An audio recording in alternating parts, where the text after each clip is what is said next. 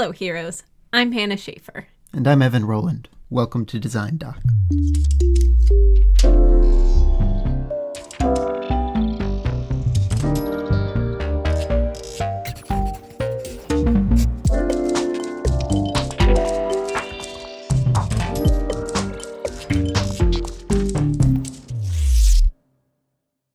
In 2009, I felt like the world was ending. The United States was reeling from the housing market crash. It was impossible to find a job fresh out of college, and Evan and I were obsessed with reading about collapse and what it looked like to be stuck in a society falling to pieces. It's hard to know what to do when the future feels menacing. We spent a lot of time learning about why economies fail, which plants you can eat outside, and thinking about where to find meaning in an unstable world. It was a pretty sad time, but we came to a conclusion. The best thing you can bring into an uncertain future is a community of people who care for each other. We started reaching out. We met new people. And among those people were a weird and unusually enthusiastic group of friends. They called themselves game designers. Amidst the gloom, there were these beautiful moments of connection Nights spent cooking and laughing with these new friends, getting to know people through collaborative storytelling, making worlds together, and talking about what those imaginary worlds could teach us about our own. When the gloom lifted, we wanted to find a way to make sense of the things we had learned. That desire turned into a role playing game, a game about finding meaning in a collapsing society. And with the help of our new friends, we managed to make that game a reality. Questlandia came out in 2014 it was the first thing we'd ever published, and its success, however modest, enabled us to enter the world of games. It's been three years and three Kickstarters since Questlandia launched. Now, we're revisiting the process as we begin work on its sequel. The sequel is a chance to preserve and appreciate the things we loved about Questlandia, a chance to improve and revisit the things that didn't work, and a chance to take the things we've learned and hopefully make something better. Questlandia was an expression of who we were at a specific moment in time, and this new game will be an expression of who we are now. At this point, Questlandia 2 is still just a concept. We've talked about it, but there isn't a single word written or picture drawn. This podcast is being recorded as we go. It's a living, week to week diary of our design process, and we're excited to have you along for the ride. Uh, so, Evan, Hello. Hello. we have questions for each other. Okay, so the first question that I have to talk about is what do we know about this new game and what are some of the things that we know we want to have in it? So, as soon as we were conceiving the sequel, we knew that we wanted to make it a campaign game, an ongoing, sort of long term game, as opposed to the one shot original, which was maybe one session, maybe two sessions. But then it was over, and whatever world you were exploring, you, you know, threw it right in the trash. Well, yeah. That's maybe, yeah, harsh words. you recycled it. That is certainly how some people felt. mm-hmm. Well, it was a, a thing that happened over and over with the original is that you'd create a world and it would be a engaging, fantastic world. It would, it would feel actually like a unique fantasy world. And you feel proud of it because you you formed it from nothing. It was just the magic of the table. And by the end of the game, you weren't ready to say goodbye. You know, it, you still felt like there were more stories to tell. There was more to learn about the world that you made. Yeah. And the game has sort of had this ongoing issue where the world building is so extensive at the beginning, and even though it really I mean, it, it's required to play the second half of the game where you're actually playing out these scenes in the lives of characters. But, like, for some people, that world building would end up taking two and a half, three hours yeah. out of a a one shot game, which and you know we doesn't work. Back with the original, we were trying to look at ways to cut that down, but we were finding that it was a really gratifying, important part of the game. So it was left in, and I think with the sequel, we have a chance to take that hefty world building and do it justice. So we want it to be a campaign game. Um, one thing that is maybe kind of silly, but something that we've talked about is like I wanted to have dice. the tactile feeling of playing the game, the feeling of actually, you know, rolling dice or spinning pencils or whatever it ends up being, but like having a a physical way to sort of express your will in the world. I think it's a really important part of games. It's a it's a part of the experience. We want chance to matter. We want you to be excited when it comes to a decision moment like that. So keeping a randomizer, keeping something tactile and active and clattery as you play. Yeah, there's something. I mean, I've played and enjoyed games without dice, but there's something about like the sound of them on the table. And I like that I can fidget with them as a nervous player. And then I like that when it's my turn, I can like make the noises. Mm-hmm. It's my turn to make the noises. What's going to happen? I get so excited. Like, I can't think of anything else that quite compares to it. I mean, maybe drawing cards, but without the loudness. Dice are excellent. Dice, dice are great. Uh, are, I don't know if we're committed to six sided yet. That's true. Yeah. Yeah. Who knows? So there's this thing that we wanted to have, which I had argued against initially, and I know we'll be talking a lot more about it. But do you want to say? we wanted to have a connecting sort of world between the worlds. Wait, you have to say. You have to say. You have to say the phrase because it's going to become one of our our game design Meta. A meta meta world a meta world. meta world. We wanted to create a meta world, a world that's outside of and between the worlds that you explore in the game. And we want this world to be one that we, the designers, are describing to the players that, that it's a, a shared world. So everybody who plays the game has this same framework for when they go in.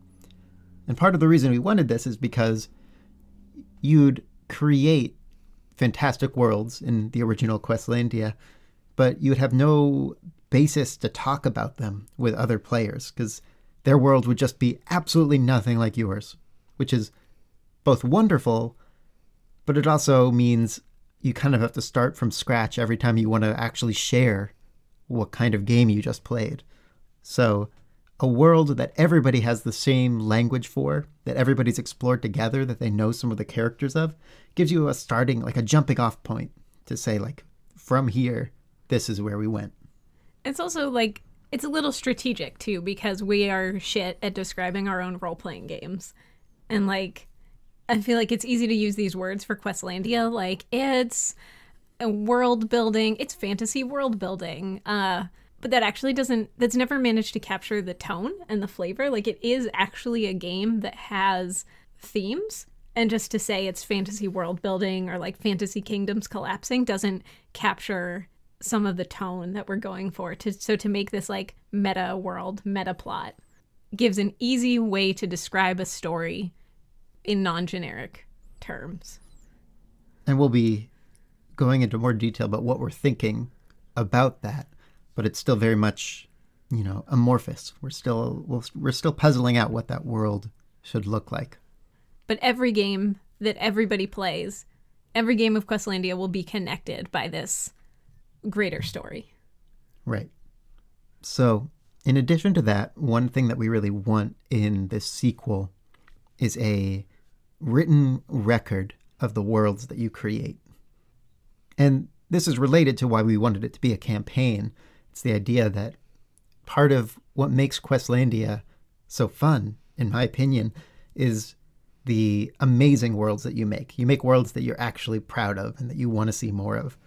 And having the game incorporate a kind of transcribing of your world into a like travel diary, into maps, into a a package that you can share with people. And you can say, This is the world I went to. This is the kind of creatures I found and the kind of society that I disrupted. Like that's that kind of sharing feels like it well, it does justice to the worlds that you make. It gives you a chance to preserve them and remember them and share them.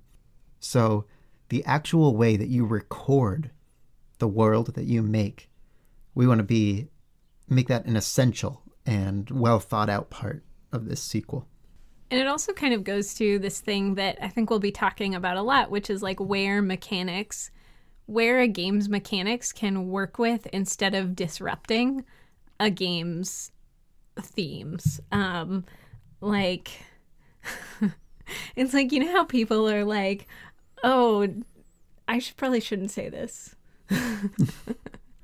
but it's like there, there there's these complaints sometimes that like you know rolling dice in a game or writing something down to remember it during a game is like the same as like putting a condom on before P and b sex and it's like disruptive and it's bad because Who's been saying this to you? I don't know if anybody has actually made that exact comparison, but that's how that is how the people act. like that they're Yes. like, oh, rolling dice, or like if I have to take a notebook to the table to take notes, then I then it takes me out of the world building. The Right. way that somebody's like, oh, if I have to wrap it up, yeah, yeah, absolutely. yeah, they're spot I'm on. glad you agree. so, I mean, what we want is like finding a way to make a role playing game that is in line with this sex positivity Yeah, of new conversations about sex that are like, this game should be No. like taking off a condom. so I may have taken, I may have gone in the wrong direction with that, but like, I want, you know, a, I'm somebody who writes a lot. Like, I write everything down during a role playing game. It helps me remember, like, it actually helps with immersion, but I know that sometimes people at the table are looking at me like, what are you doing? Why are you why are you writing notes? What are you doodling while we're in the middle of this game? And I like literally want to like mechanize that as a thing you do during the game that's something that both helps the player and it's totally okay, keeps everybody safe. Er, Agree. thank you. All right. So, what do we want to keep from the original game? Well, there are a lot of the game's original themes we really like, like the fact that it explores a troubled, failing society. Yeah, we're still going to have a lot of dying societies on display Yeah, that you're exploring. definitely. Society's in trouble. So no worries. We will still kill the worlds. we still want to watch them burn. Right. We'll still have worlds where, as you play, there's an escalation of danger, of collapse. It'll still have these different elements of the societies that are going to be crumbling. Uh, sometimes maybe because of you, sometimes unrelated to your actions. Or sometimes despite your best efforts. Right. Uh, one thing that I don't know if we even captured this successfully uh, in original Questlandia, but one thing that I've always wanted is that Questlandia is it's, I don't want to say it's an anti-heroes game, but I I never wanted it to be a hero's tale. I always really liked the idea of like zooming in on these people who were just sort of thrust into this situation that's largely beyond their control and maybe some of them end up being heroes whether they want it or not but it's like it's not a game about heroes it's just a game about a bunch of people trying their best during an unpredictable moment in time in the original game, when you're creating your characters, you choose from a set of characters that you create using the mechanics of the game. The game will generate a cast from this world, and they'll come from all walks of life. They'll be peasants or kings or magicians or merchants. And you'll have just a little crew of them, and you'll choose one. You're like, all right, I'll follow the story of this this merchant. And I think by doing that, we we set up a way for you to explore all facets of the society and to be thinking of it as a whole and to break down some of the ideas of a single important hero. You know, only the king can change things or only a brave hero could solve this crisis. this is like your destiny is bound up Right.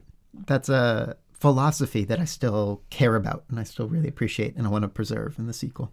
would you call it like nihilistic No, I to me it reminds me of uh, of Tolstoy of War and Peace, where Tolstoy writes about a war and writes it writes about Napoleon, writes about the leaders of the war, but also tells a made up story about citizens just living like normal lives during this war war and his his idea is that history doesn't belong to the rulers, it doesn't belong to the heroes.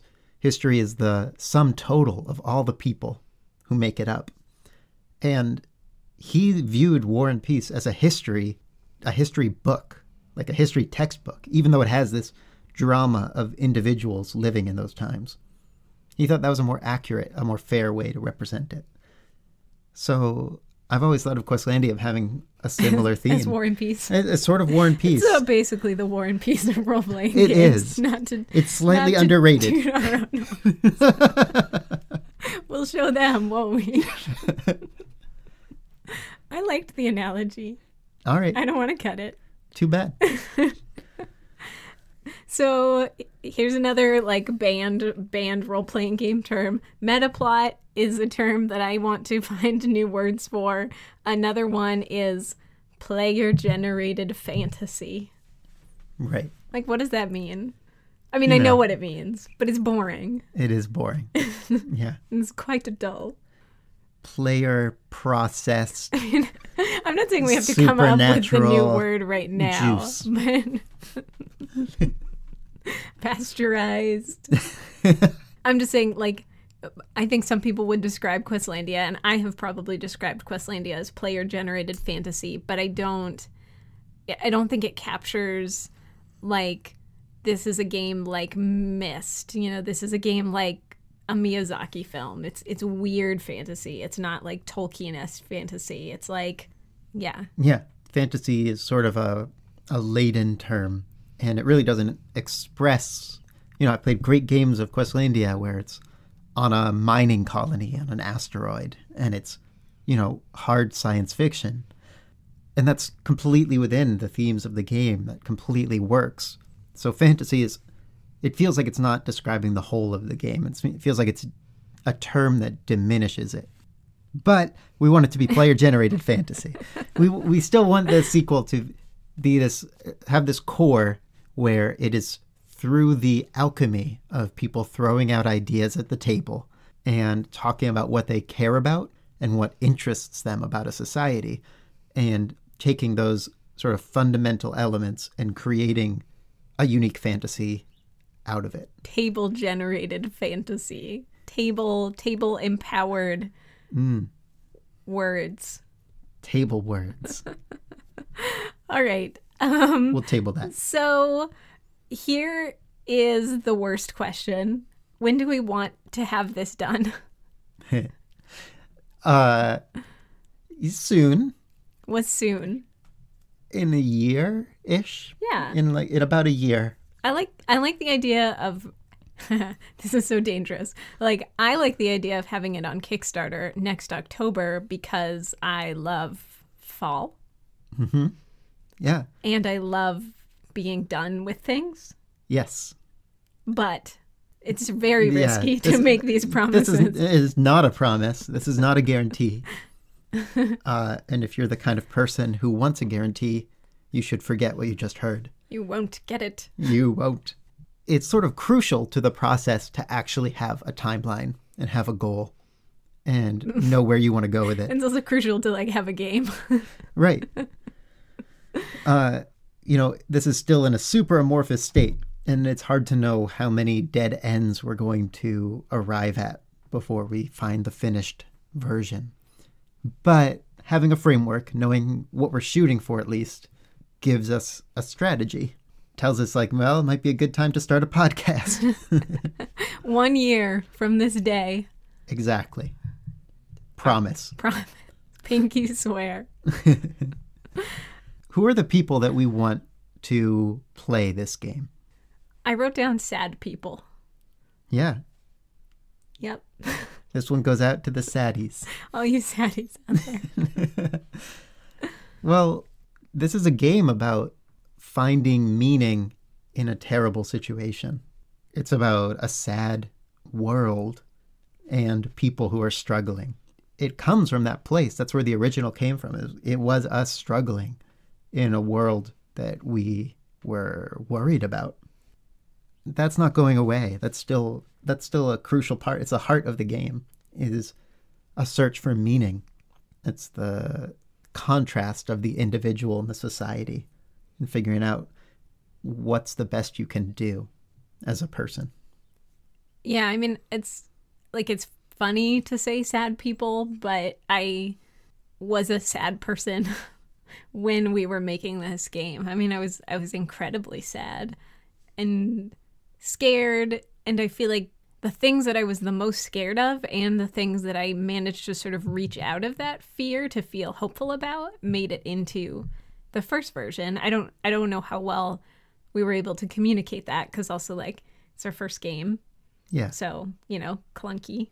But I want it to be a game that helps people reach out from the darkness and feel like they're finding people through this game and finding meaning in this game and able to connect the stories that they tell and the worlds that they make to their lived experience. Mm-hmm. We want this to be a game for queer people. We want it to be a game for people who are at the edges of society, who feel like they're on the outside looking in. And it's a chance to look at how societies could be, how things could be different. It's a chance to figure out what meaning you can have as a person when society isn't giving you that meaning, when society doesn't have a place for you. And we want it to be a game for new role players, like that it mm-hmm. can that there's something that's being communicated about this game that before you even before you've opened it up, before you're worried about what the mechanics are, that there's there's something communicated that says like this is a game you can play if you have never played a game before. I don't know how to do that in a book that's like 300 pages or 200 pages, however long this book is going to be. Yeah, but... it's going to be a, a, new challenge. Uh, I mean, I remember yeah. telling people who who haven't played role playing games in the first game, and I was like, you know, it's a storytelling game, and this is the book of rules that we're selling. And they're like, okay, so it's just the rules. How long is it? I was like, pages. it's a hundred pages, and they were like, oh my god. what kind of game would I play that has a hundred page long rule book? It's a good point. Yeah. so we were going to go for 300. But to just make it seem totally accessible. Right. yeah. Uh, hmm. Okay. yeah. Don't have the answers yet, but that's one of our goals. Uh, a game for people who are creating things and hope to create things, writers and artists, psychonautic seekers of the beyond. There's something really powerful about what it's like when people get to the table and bounce their ideas off of each other and build something out of that bouncing. And Questlandia's world building really works. It like really it gives that feeling where you bring to it what you care about and it pops out a whole world for you based around those ideas. So speaking as somebody who writes and somebody who draws, it's really inspiring. It, it helps you break out of the habits of thought and gives you a glimpse of something new. That's great for anybody who seeks new things, you know, anybody who's an explorer. This is a way to find that. Yeah, I feel like there's been this missed opportunity in role playing games and I don't know how to I don't I don't know how to communicate it, but it's like the term role playing game, I mean, you need you need a label because you need to be able to describe things to people. You need to be able to tag it on Kickstarter or like on your website and say what you're doing and what what it is that you're making. But I've I've always found role playing games to be amazing writing tools, and mm-hmm. I I want to find a way to communicate that like this could be a thing that writers can use or a thing that artists can use to help build worlds and role playing that that is a thing that comes as out as a result of a role playing game ends up feeling sort of like incidental but not intentional. And I I don't know how to communicate like it's so hard. When you try to reinvent language you just end up sounding like an asshole too because yeah. you're like this isn't a role-playing game. This is a tool. It's a world building engine. Yeah i know. That's the thing. So i think we're gonna struggle with that. We're gonna end up sounding like douches. I mean in our attempt. hopefully no more than usual. Yeah. so one of our goals for the people who play this game is uh, a wide range of preference for complexity. We want there to be some mechanical heft to it, something to bite into, something to consider and plan and enjoy the the feeling of navigating the rules of this game. But we want to make it we already said we want to make it friendly to people who've never played a role playing game before, and we want to make it in line with our previous games, accessible to people who care about storytelling, who like their games rules light, who like to be able to launch into role play without getting bogged down. So the goal is to have a lightweight, seamless set of rules where you don't feel like they're taking you out of it. You feel like they're there to support you whenever you need them and they're enjoyable to use, but not something you have to memorize or agonize over. And I think, I mean, I think this is one of the challenges of trying to pitch a game to veteran and totally new gamers is because there are rules like like games that give very little guidance that actually end up becoming like games that you'd only be able to play if you've been role playing for years and you have the confidence to just sort of jump in and lead a scene and make something up with no prompts. Um, right. So it has to be both look like it doesn't have a lot of rules and actually having enough to handhold everybody through the process of telling these stories. It's a tall order. It's, it's you know trying to satisfy some very different preferences at the same time. So pulling that off is a huge challenge, and we're just gonna have to see how well we do. We're gonna try to do as well as we can for making it friendly and exciting for people with all levels of experience. Okay, so we have this question then why is this a game worth making? How dare you? I feel like this, I mean, this question is like, it, it may come from like a little bit of snark. I, I don't mean for it to come from a snarky place, but you know, I mean, when you, when you bring a game into the world or when you bring a game to Kickstarter, often you'll get at least one person who is like, tell me why I need this game. Tell me why you deserve my 20. dollars mm-hmm. Or, well, this might be more than $20 because it'll be hardback, but. yeah, no promises. Tell me why you deserve my 50 hard earned big ones. And I don't, my answer is always like, I don't, I don't want them. Mm-hmm. If that's. if that's your approach like it's i'm i'm not going to I don't want to grovel to you or grovel at you for this thing. Like if you, you know, if you're going in with a degree of skepticism where I have to like aggressively sell you an idea, then like it's not for you. It should it means it hasn't leapt out at you in a way that is shiny and attractive.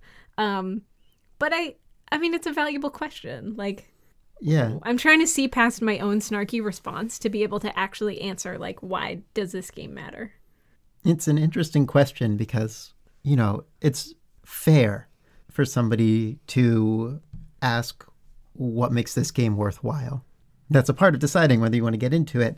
But at the same time, it's sort of like walking into a library, going up to a random book and saying, what makes this book worthwhile? The thing is, there's thousands and thousands of books.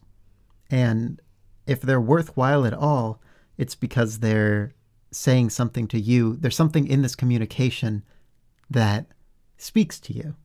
There's something about its subject matter that grabs you. And without that, it's hard to justify it, right? Like, we could go through the list of labels that we're that we're dancing around with this game. You know, player generated meta plots. in the end, it's a question of whether the the the heart of this game, which hopefully will be expressed in every facet of it this exploration of meaning in a failing society. If that resonates, we're hoping we're hoping that this is a message that the people who want that uh, I don't know what I'm saying. Take over. Abandon ship. I don't know what this game is worth.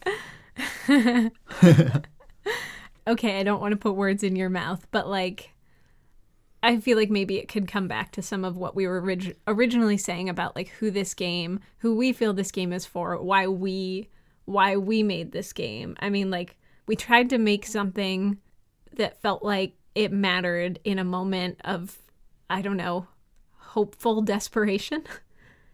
Mm-hmm. And the idea that that that intention could could touch somebody that feels like it matters. That's not what I'm going to tell, like, you know, Mr. Bones XX on Reddit when he's like, why do I deserve your, why do you deserve my $40? I'm not going to be like, listen, in a moment of hopeless, hope, hopeful, hopeful desperation. You know, and we are here again. This does feel like another point in time where it's a time of hopeful desperation. it's a tricky time in this society, but we're different people now than we were then. And I feel like this is our chance to communicate, you know, our new ideas and our new values about how to get along in a challenging time. I guess it is interesting that like we started to think about a game about collapse in 2009 in an economic depression for the United States. Like I had a parent who had just lost a job. I had just graduated from college. I couldn't find a job. The jobs that I was working were not safe and Yeah. not good. And now here we are in 2017 things feel stable in my life like i i feel stable i feel like so ready to go forward and to keep making things i feel really confident and settled in the choices that i've made and this there's just like this world of chaos swirling around Yeah. so personally i feel really grounded and like everything is just spiraling around outside around me and around the people i care about and there are these questions again of like you know what's tomorrow going to look like Yeah. So this game will be our our expression of that. This is going to be our way of talking about it. Because I'm coming from a place where I believe that games are communication. It's a communication from the designers to the players. So we still have more to say. We have more to talk about. And I hope we say it well through this game. And you know, on on like maybe a lighter note, like as somebody who came to games late in life, um, I mean, I I didn't start to play role playing games until my mid twenties. Like I I never played a role playing game in college. I never played a role playing game in high school. Sometimes I tried to seek them out, but it was challenging, and you know, maybe we'll talk more about that. But I selfishly want to remake Questlandia because now even though I see a lot of flaws in the original now, it's a game that I enjoyed playing and I want to keep playing it. I want to find ways to keep enjoying it. It tells the types of stories that I care about. I like never-ending story type of fantasy. I like Miyazaki fantasy. I fucking love Myst. I'm right there with you. I mean, Questlandia is one of my favorite games, and it's it feels a little cringy to say so, but but it's like that for a reason. I mean, when when we were designing it, we were designing it to be the game we wanted to play. But now revisiting Questlandia, it's easier to see some of its flaws than its best points, which is maybe a curse that'll follow you around forever when Yeah. you're making games. But but it still is sort of a, a kick in the butt to be like, ah, if we did this Oh. now, Oh, that game. I don't want to play that game. if we did it now, it would be so much better. So I guess we can close with maybe talking about like why why a podcast. I know Yeah. my reason. Do you know mine? No. All right, I'll let you go first. Okay. my reason is that I am extrinsically motivated and this will help me actually get it done. This great reason. Yeah. I need to be accountable too. I mean, I mean, I'm genuinely excited. Like, I really love this idea, and I love designing transparently. I love like letting people in on the process, even if sometimes it can lead to dangerous expectations about what something is going to look like. But I would always much rather be totally public about what it is that we're thinking about and working on and, and you know, batting ideas around with other people than sort of sequestered away, designing secretly. Because I'm proud of what we made, even if I don't want to play it right Yeah. now. I'm proud of this thing that we made, and I want to let people know that we're doing it again. And this is the way that I'm going to actually work on it. Yeah, I think both of us are uh, deadline motivated designers. the kind of people who will put something off until there's a extremely urgent demand and then rush to complete it just in time. So one advantage of a podcast is that we are giving ourselves extremely urgent deadlines every 2 weeks for the foreseeable future. So thank you for making this possible. Yep, October 2018. yep. Here we come. I I think the process of designing games is itself worth talking about and worth sharing and worth showing. You know, we've we've kickstarted four games now, and with each game, it's been its own unique journey to go from the concept, the original idea, to an actual product that we could promise in a Kickstarter, and then past that into a finished, shippable object. And it's different every time, and it's full of surprises, and there's there's a never-ending amount of things to learn and improve. And sometimes I think the dead ends that we walk down, the the wrong choices that get made, that you have to circle back and try something new, those are still worth talking about and worth sharing. They're really interesting. And for example, in Questlandia, in our early character development, we had it so you're choosing between these characters and one of them dies. Oh yeah, the one I that isn't chosen. that. It sort of kicked off every game with a, a murder mystery. Why did this character die? And that ended up not being a perfect fit for the tone of the game. But two years later, we made Noirlandia, largely inspired by that. A game that uses Questlandia's character creation but brings back the murdered person and kicks off a whole murder mystery game, a whole storyline around that. So the dead ends that you find, they might be wrong and they might slow stuff down and they can be frustrating, but they can still have gold, they can still have treasure. So by listening to this podcast, by the you know exposing all of these different parts of the process, there might be treasure to share. There might be great things to talk about. Parts that get hidden in a final product normally. Maybe. I don't know. I guess we'll see, right? yeah. Well, thank you for joining us for the first leg of the journey, I guess. Thank you. Right? Yeah. It's only just beginning. Literally only just beginning for us. We have a notebook that we bought a few weeks ago with some of our first notes about what is going to get carried over into this game. So we'll be doing our homework to make sure that we have something worth talking about next week. Yes. and with that, in the next episode, we plan on talking about metaplot.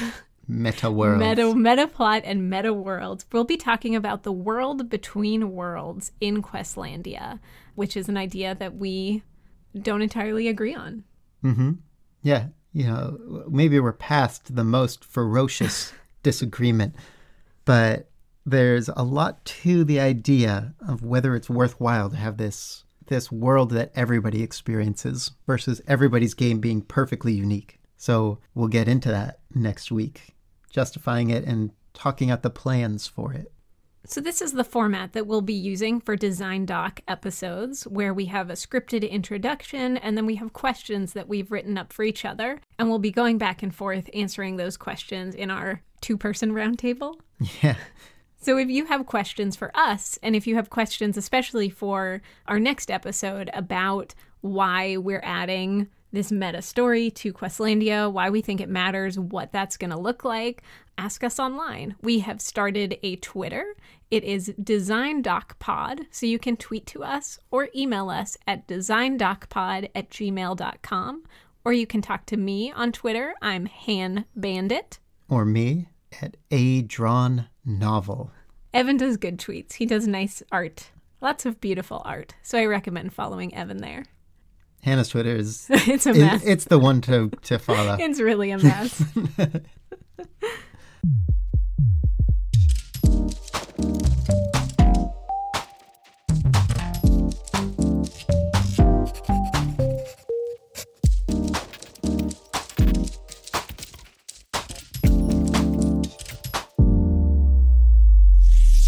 The Design Doc intro outro theme was created by our friend, musician Pat King. So thank you, Pat.